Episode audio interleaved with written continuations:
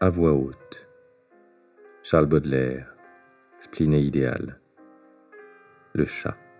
Dans ma cervelle se promène, ainsi qu'en son appartement, un beau chat fort doux et charmant. Quand il miaule, on l'entend à peine, tant son timbre est tendre et discret.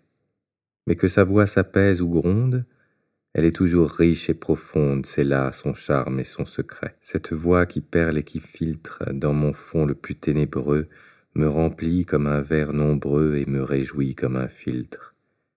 Elle endort les plus cruels mots et contient toutes les extases.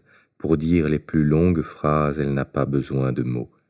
Non, il n'est pas d'archet qui morde sur mon cœur parfait instrument et fasse plus royalement chanter sa plus vibrante corde.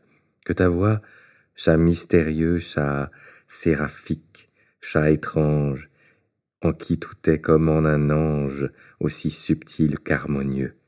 De sa fourrure blonde et brune sort un parfum si doux qu'un soir j'en fus embaumé pour l'avoir caressé une fois, rien qu'une. C'est l'esprit familier du lieu, il juge, il préside, il inspire toute chose dans son empire. Peut-être est-il fait, est-il Dieu?